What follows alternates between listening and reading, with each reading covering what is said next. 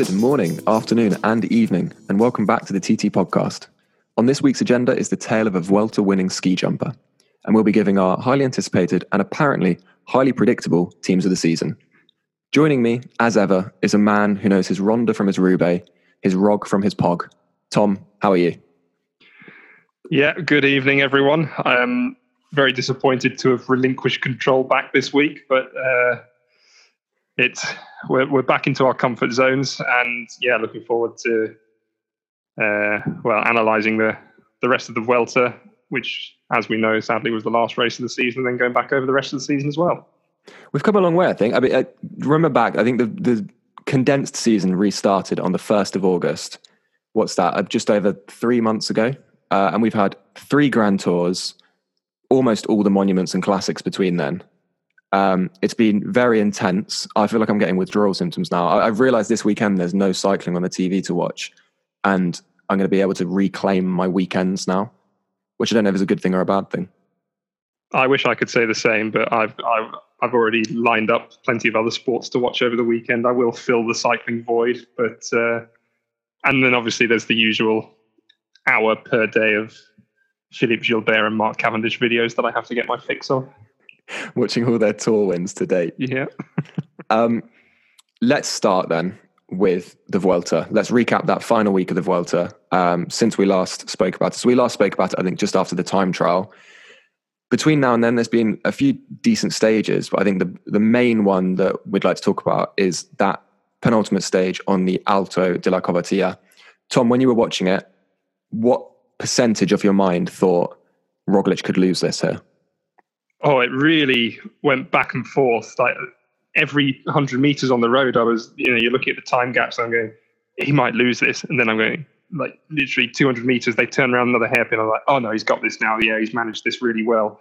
And it was just really hard to tell until he crossed the line. Uh, Carapaz made it very exciting. This is well, I was watching it. I mean, also before we talk about the Covatilla, we should probably say well done to David Gaudu for winning, but also apologies to David Gaudu the fact that his win has almost been made irrelevant by the this GC the battle that was happening behind him. him. Yeah, he's very good. Let's let's talk about him very, very briefly. That's kind of what happens when your leader bows out of a race and you give free rein to the lieutenant, which makes me very excited for what Sepp Kuss is eventually going to be able to do. Also, I, talking about Sepp Kuss, actually, I think it was the first time on that climb that I have seen Sepp Kuss let out some sort of inkling of a grimace when he's riding a bike. As soon mm. as Carapaz and Carthy started attacking, he kind of looked down at his stem, grit his teeth, and just like waved his arm to be like, "Right, Roglic, you've got to come around now. I've, the tank well, is empty." Carapaz attacked late, I thought. Um, as I said, Dave Brailsford must have had all the info, all the um, all the stats. There would have been a specific white line on the road that he'd numbered and said, "This is where you attack." But it came surprisingly late for me, which means Kuss probably had more or less emptied the tank by then. Tom, I want to do a little kind of focus in on our boy Primoz Roglic here. Um, do you know by any chance what sport Primoz Roglic did before he was a cyclist? Uh, I do, and I believe you've already mentioned it because I, I actually used to spend quite a lot of my childhood on Eurosport watching ski jumping. So you knew you discovered Primoz Roglic then? I didn't know Primoz Roglic, but I can talk to you about Simon Ammann and Gregor Schlierenzauer and people all you want. I do know some ski jumpers. See, those names mean nothing to me. And I just got a kind of flash of what it must sound like listening to this podcast. Our yeah. friends that we coerce into listening to this that aren't actually into cycling. Um, Primoz Roglic was a very good ski jumper. Um, people kind of just know like they have the ski jumper thing and then that gets passed on. Um, what people don't, a lot of people don't recognize, I think anyway, what I didn't know anyway, so I'm grouping that into everybody else, is so on his website, there's a link to the YouTube video of his crash that basically put him out of ski jumping. It was on the largest ski jump in the world in 2007. He was only Planica. It's exactly it's the Planica in Slovenia. God, you did watch your ski jumping, didn't you? I did. I did. The crash is a really nasty crash. Um, he's trying to jump, I think, beyond 200 meters, and he crashes after about 40 meters and rolls the rest of it. Apparently, he only broke his nose, but had a very bad concussion that kind of put him out of ski jumping started riding a bike in 2012 um, and then joined Lotto NL Jumbo now known as Jumbo Visma, in 2016. So he was only really riding a bike for four years before he joined a World Tour team. As we did with his fellow Slovenian Tadej Pogacar, I've been on his website, primozroglic.com. You will be glad, Tom, to know that Primoz Roglic also has a logo. I was just about to ask. Would you like the description under the subheading, The Meaning of the Logo? Yes, please. Okay, here it goes. The shape of the logo comes from an old bicycle head badge. Quick aside, I don't know what that means. Uh, in this case, the logo represents the top cyclist Primoz Roglic, a Slovenian eagle, a former ski jumper whose wings begin to form an atypical laurel wreath, which marks only those athletes who will go down in the history of sports for all eternity. The logo is designed so that it wants to fly into the sky, which means that Primoz never stops. Again, quite poetic. It could maybe it flows a bit better in Slovenian. I don't know, but uh, not quite as long-winded as um, Tadej Tadej Pogacar's one was. So I've actually I've made a note, and I don't know if, if it, listening to that made you think back to Tadej's, and there's a lot of similarities in them. It's hard to envisage the logo if you haven't. I haven't seen Roglic's before. It's hard to envisage it just from that description. Yeah, let me see. I can see if I can describe it to you. It's essentially it's a bike wheel with some wings and the letter R above it. It's less. It's what it, it's basically. It's very similar to Tadej Pogacar's, except for Tadej Pogacar's had a wolf head, um, where the bike wheel is, and it had a chain ring in the wolf's mouth. Roglic's logo has the word, well, incorporates the word top. Obviously, remember Tadej Pogacar's logo, T O P. Yeah, yeah. To be top. Um, they also both mentioned the laurel wreath. Pogacar's one mentioned the foliage of the bay tree, which we. Well, that the laurel wreath goes back to um, that was a Roman tradition, wasn't it? You'd get yeah. a a laurel crown for was that gladiators or something like that?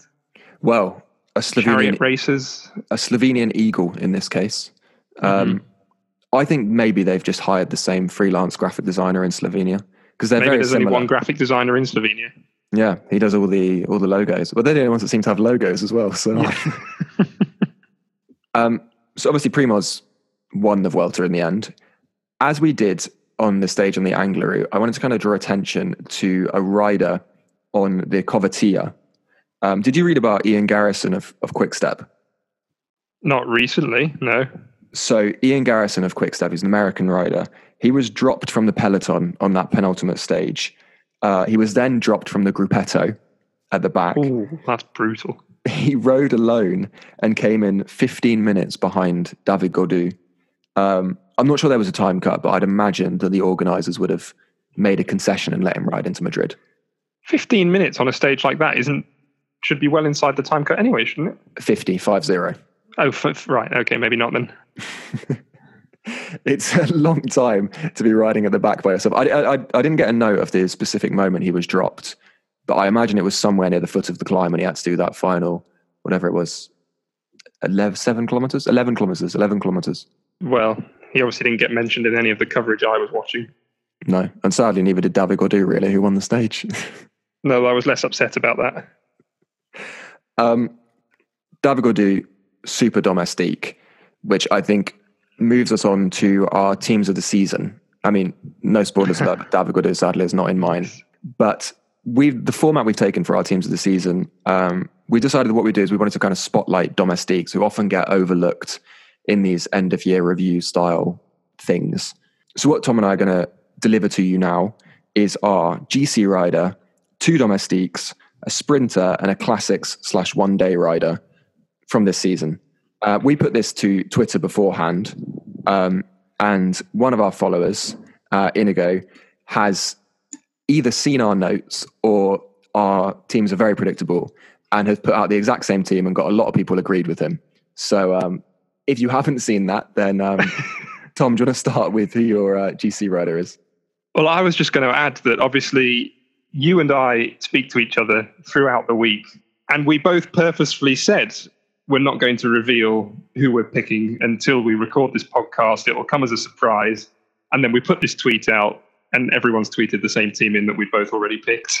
Yeah. Tom messaged me saying, Oh, yeah. So the problem here is that he's just tweeted out the exact team that I was going to say. And I was like, Right, well, let's double down on this problem because that is the exact team that I had as well.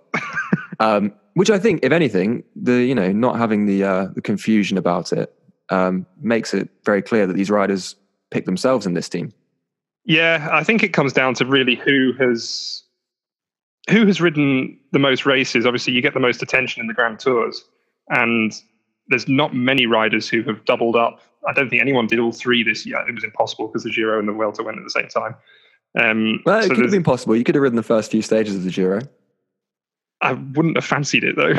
Well, you could have maybe put yourself in the history annals with that one. Really, you'd have been the only rider to have done all three Grand Tours in 2020. Not Uh, completed, well, Adam, competed Adam. Hansen's normally the man for that sort of thing. I don't even think, I don't think even he managed it. yeah, and our fellow Tom Thomas De Gendt, who gets his customary shout out on the podcast. Absolutely. Uh, so we're going to kick off with the GC rider. Yeah, do you want to give your GC rider? And it was also mine. They're all the same on all of them, unless you've changed since we last spoke about this. I don't think I have. My GC rider is Primoz Roglic Why have you chosen Uh, Primoz? because apart from one stage in the Tour de France, he has been absolutely dominant. Um, he wore yellow for 11 days, red at the Vuelta for 13 days. So that's 24 days in total this year in leaders' jerseys at Grand Tours. It's incredible. And he, I mean, his record extends back further into last year as well. He's just been remarkably consistent for almost two years now. Uh, I know he's got the team around him, and I, but he's just supremely talented and on top of his game. And I, he is back in the world number one position now as well, isn't he? He is, yeah, the UCI put out their final rankings of the season and he's bunny hopped Tadej Pogacar. I think rightfully so. I mean, Tadej did very well in the in the tour, but Roglic has won, has gone on to win a lot more since then. To, ha- to have that form in two Grand Tours, and in between that, be able to win a classic race in Belgium as well is unbelievably impressive. You mentioned Primoz Roglic, the strength of his team, um, helping him be so successful this year. That moves on to, I think, who our first domestique is. Uh, the Ah, one of our f- favourite men. He's becoming very quickly. Roglic's lieutenant, the Durango kid, Sepp Kuss. Sepkus. Again, just What is there more to say about Sepp Kuss? I don't know, just unbelievable consistency. This entire Jumbo team has been more or less, but those two in particular, whenever it got to the sharp end of any mountain stage, you knew that Primoz Roglic was there on the back wheel of Sepp Kuss. As soon as he got a, sort of basically above the tree line, he was the one who was there leading it. That's when Wout van Aert and people dropped off, and Sepp Kuss took over as the. That's when the real climbing started. Yeah, and this is the issue. I think is you have to give a kind of shout out to riders like Robert Gesink who do who plow into the climbs from the bottom, but as soon as the TV coverage, Bennett, yeah. but as soon as the TV coverage starts getting a bit more irate and busy, that's when Kuss is at, you know in the middle of your screen. So he's getting all the media attention. Maybe you know maybe we're being a bit monofocal with this, but Sepp Kuss is selflessness embodied. He has what I would refer to as the Palmares of a super domestique, which is essentially a blank Palmares Yeah.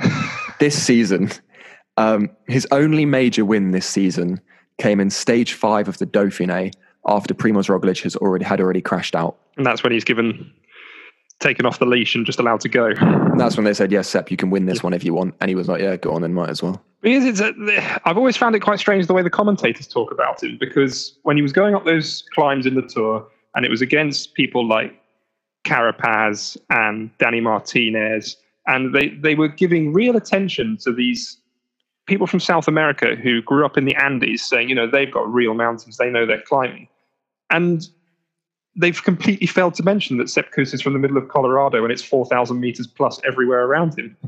Yeah, he's um, came up. He grew up on mountain bikes. He was raised in the mountains. Yeah, it's, it's real mountain. I mean, they're higher than the Alps, the Rockies. He's got better mountains closer to, or better, higher mountains closer to where he grew up than anyone in Europe does.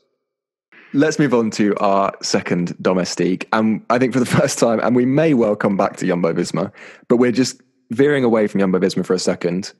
Tom, who have we got as our second domestique? We have, I believe, Rohan Dennis. We do, yes. That's certainly who I had in mind. All really for that last week of the Giro.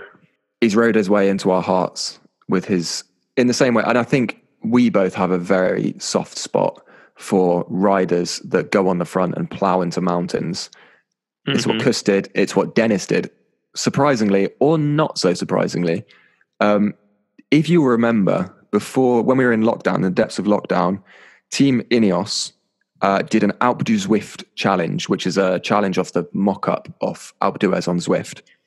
Do you know who won that challenge? I'm going to be incredibly disappointed and confused if it wasn't Rohan Dennis now. It was Rohan Dennis, and he won it by a minute on Eddie That's... Dunbar. But also, I mean, Froome was participating, like all the big guys were participating in it. Um, but putting a minute into them on a fake Alpe d'Huez shows that he had it to climb up mountains, and it's exactly what he did on the say, well, for Teo. We know that he's a fantastic time trialist. He's obviously got that power. He's a what? How many times time trial world champion? I don't know about it on Zwift because um, when you're not actually going up the mountain, it might be easier to just sit on your turbo and just tap out the rhythm like it is a time trial. Yeah, perhaps. But I mean, it carries across very well, and that's what he did, and it worked very well. For well, I mean, he he did it Grenadiers. in the actual mountains as well. Yeah, and um, yeah, more or less just burnt off the entire peloton on his own day after day, didn't he? Is that the picture that always comes to mind? Well, I say always in the last like three weeks is the image of Teo and Jai Hindley going up. I think it was a Stelvio, and they think Dennis has dropped off and finished his turn, and Jai Hindley tries to attack, and Dennis comes around both of them, stops Jai Hindley in his tracks, and was like, "Right, I guess I'll keep going then until Teo, uh, until Teo wants to win this one." Yeah, uh, as I say, it was just they seem to have a couple of them now. Ineos, obviously Filippo Ganna as well, where they they seem to sort of replace this. Your natural climate doesn't look like what these two guys look like, but they've just got so much power in there that they're still able to do it. Well, as we were discussing last week, I mean, climbers nowadays are just so atypical that there is no climbing physique anymore. You've got Ganna, who wore the mountains classification jersey, who weighs 80 kilograms. You've got Hugh Carthy, who's six foot four, who's winning kind of high mountain stages. Um, gone are the days of your tiny riders. Well, maybe not gone. They probably still win, but um, you know, it's Frank less predictable. Schlecks and your Alberto Contadors and yeah. yeah. It's uh, it's much less predictable these days. So I think let's move on then to our sprinter. And I think this one is one that it could be a number of options. We've both settled on the same one, but as our Twitter poll showed, a number of people also think Caleb Ewan could have been it. Um, that's probably a bit of a spoiler because we haven't picked Caleb Ewan. We have gone with uh, Sam Bennett. Yeah, I, I'm a big fan of Sam Bennett. Mostly, I imagine, because he's Irish. But um, again, I think it's going to be a running theme throughout this segment, but it comes down to consistency. Uh, Sam Bennett, I I did think at the beginning of the tour, Caleb Ewan won a couple of early sprints, and I was thinking he is going to clean up. He looks, as long as he doesn't crash, as long as he doesn't get blocked off, he just looks far better than anyone else. And then Bennett came right back at him, and there were a couple of stages certainly Paris on the last day has, uh, springs to mind, where you know, in even in a flat out sprint for the line with very few complications, Bennett was the fastest man. And coupled with that, he rode the mountains far better. Uh, the way he kept the green jersey in the tour, I thought was very impressive. And then he came to the Vuelta and immediately started winning stages there until he got relegated on one and then didn't really hear from him again. I think what you make a good point there with the green jersey at the tour. It's a very difficult thing to fend off Peter Sagan winning the green jersey. It seems set in stone at the start of every tour because Sagan wins on the intermediates or he picks up points. He does it very tact, tact, tact, tactifully. Tactically. He does it very tactically. And um, I think when you talk about consistency, I want to raise another rider to you, which is Arnaud Démare, who mm-hmm. has more wins than Bennett this season. I was surprised when I was looking back at the wins Bennett has had this season. So Bennett has won, he won two stages of the tour, obviously including Paris and the green jersey. He won one stage at the Vuelta, obviously he got relegated, but that's three stage wins this season, which I think mm-hmm. for a sprinter, you'd expect a couple more than that. You know, I think Démare suffers because he didn't ride the tour. As we said, that that is the big one that is where you're going to get the most recognition. So, and and at the tour, as I say, the world's best sprinters were there because I think in, in terms of sprinting in the last couple of years, Caleb Ewan has been the one to beat. And as impressive as it was what Démare did at the Giro, you could argue that it was against a weaker field than what there was at the Tour. Well, this is what I wanted to say. I mean, obviously, you can't take anything away from Démare, and you can only win the races that you're entered into, which is what he did very well. Um, mm-hmm. But I think for me, the three fastest sprinters in the world at the moment are Sam Bennett, Caleb Ewan, and Dylan Groenewegen. Uh, interesting you say that because I'd completely forgotten about Groenewegen, who hasn't really been seen since that crash in the Tour of Tour of Poland, has he? Well, he's been he's just picked up a nine month ban, I think. So um, yeah, we're not going to be seeing him anytime soon. No, because the when you said the three, the third one who sprung to mind for me as well was Pascal Ackermann. Ackermann as well. Yeah, mm. I would, I would, but this is the thing. I, I think Ackermann is a faster sprinter than Arnaud Démare. These late sprints, the the later stages in the Vuelta, Ackermann's cleaned up, hasn't he? Another right. Well, our final riders to round off our teams. So, so we've got Primoz Roglic, Sepp Kuss, Rohan Dennis, Sam Bennett. The final rider to round off our team is our classics rider, our one day rider, and also apparently an incredible sprinter. Um, is Wout van Aert yeah, also could have been in with a shout for a domestique role as well. Yeah, maybe GC uh, in the future as well. There's just an, an unbelievable all rounder, but his classic season, especially early on, was particularly impressive.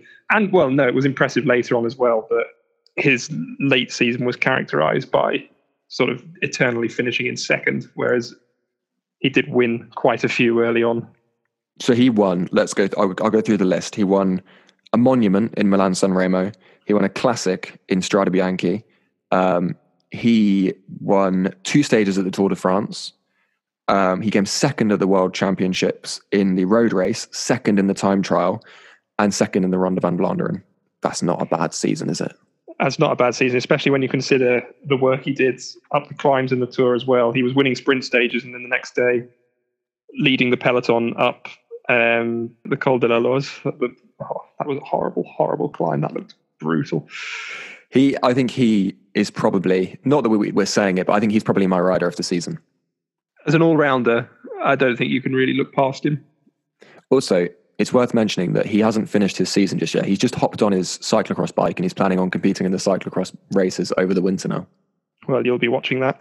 I will be watching that. Uh, oh, uh I kind of want to say as well, watching cyclocross, I really enjoy it, and I've only really recently gotten into it. But it makes me so dizzy. I don't know what it is about the courses, but it's where there's so many cutbacks and like changes in speed, and then changes in terrain. They go through some sand, they go through some mud, they go, they run up some steps.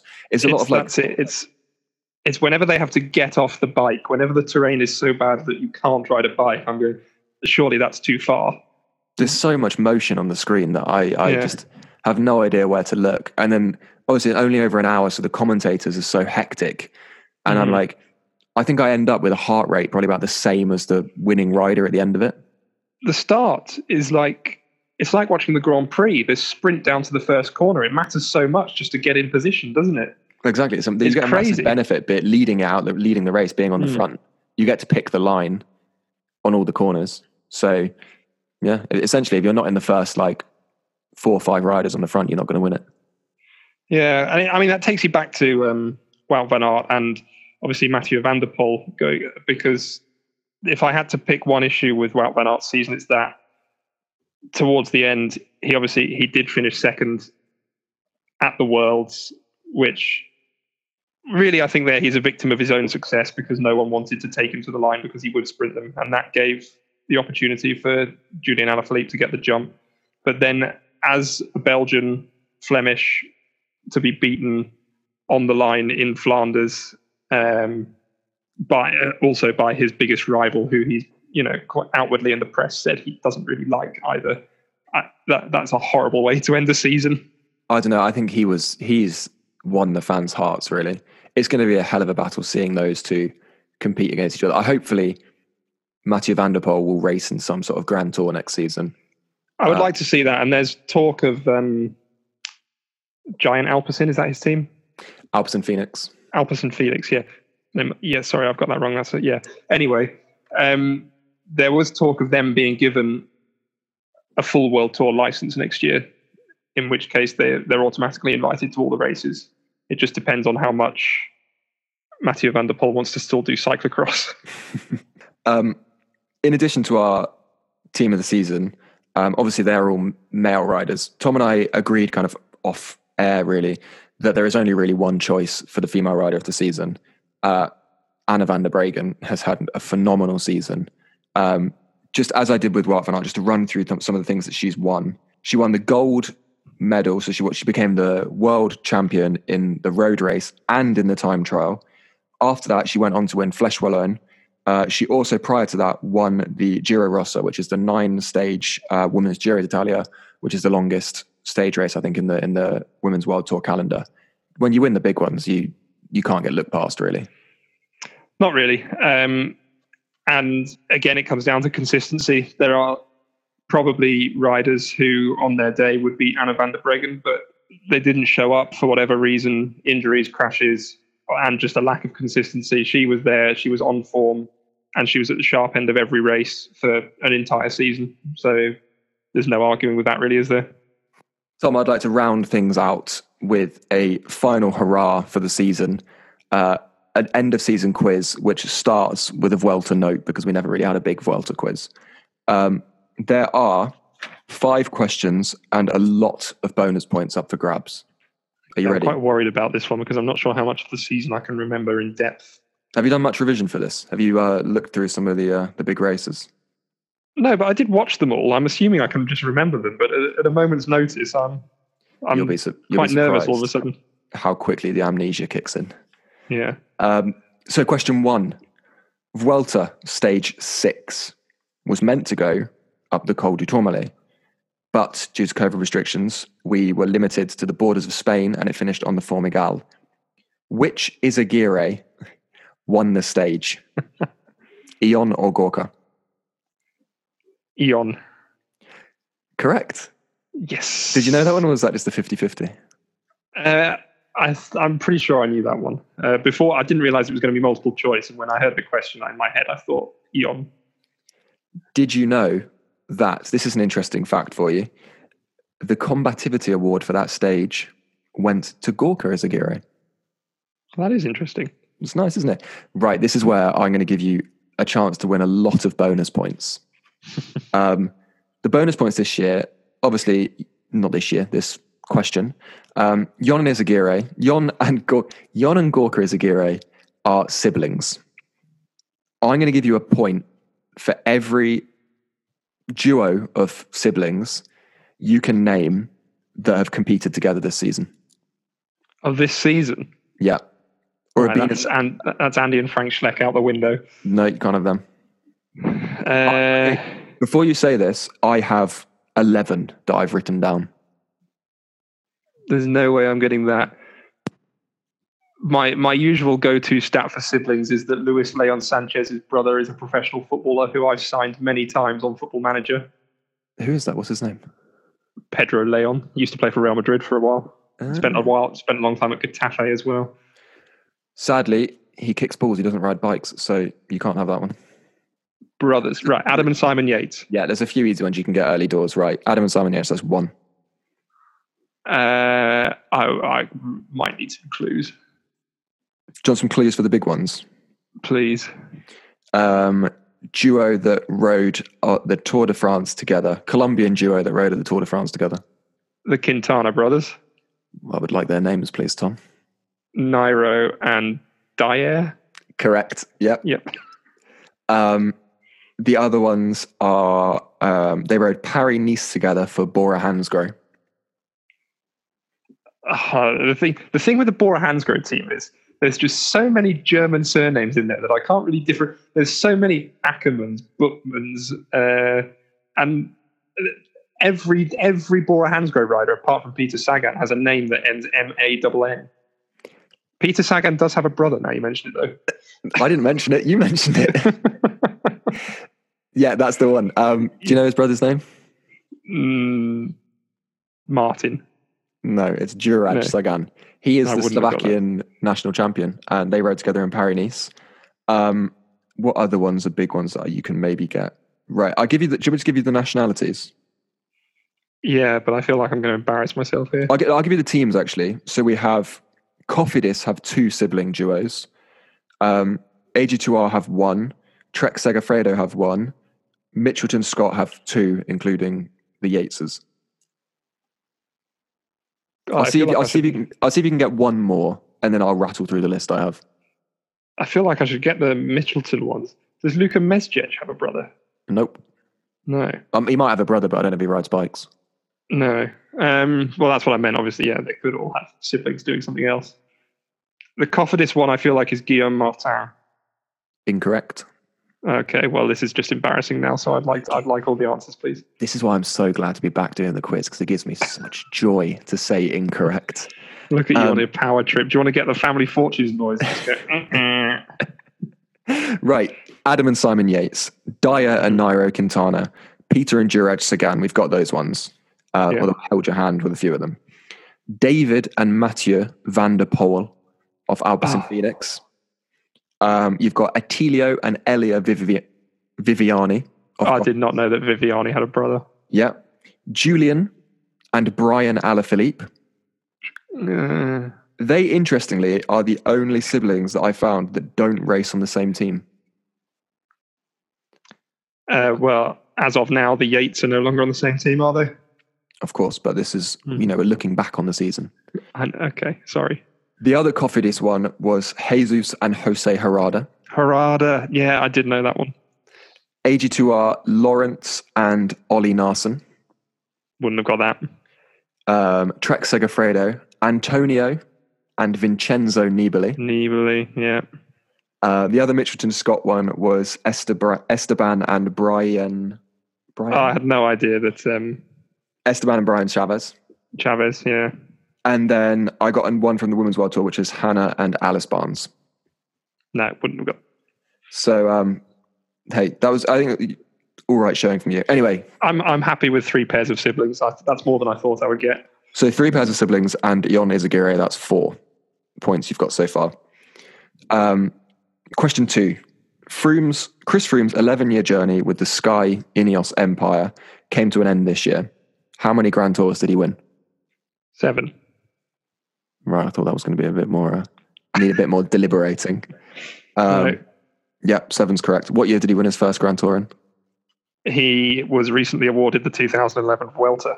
Very nice. Very good. Yeah. Right. Tom, when I say, this is question three, by the way. When I say team classification to you, what word comes to your mind?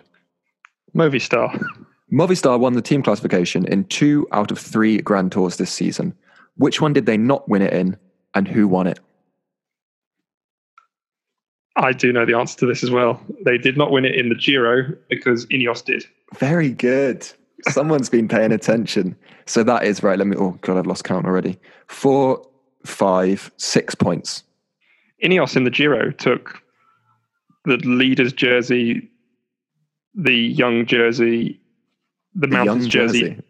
What was it? What was it? I don't know what color it is in the Giro at the moment. The young riders classification jersey.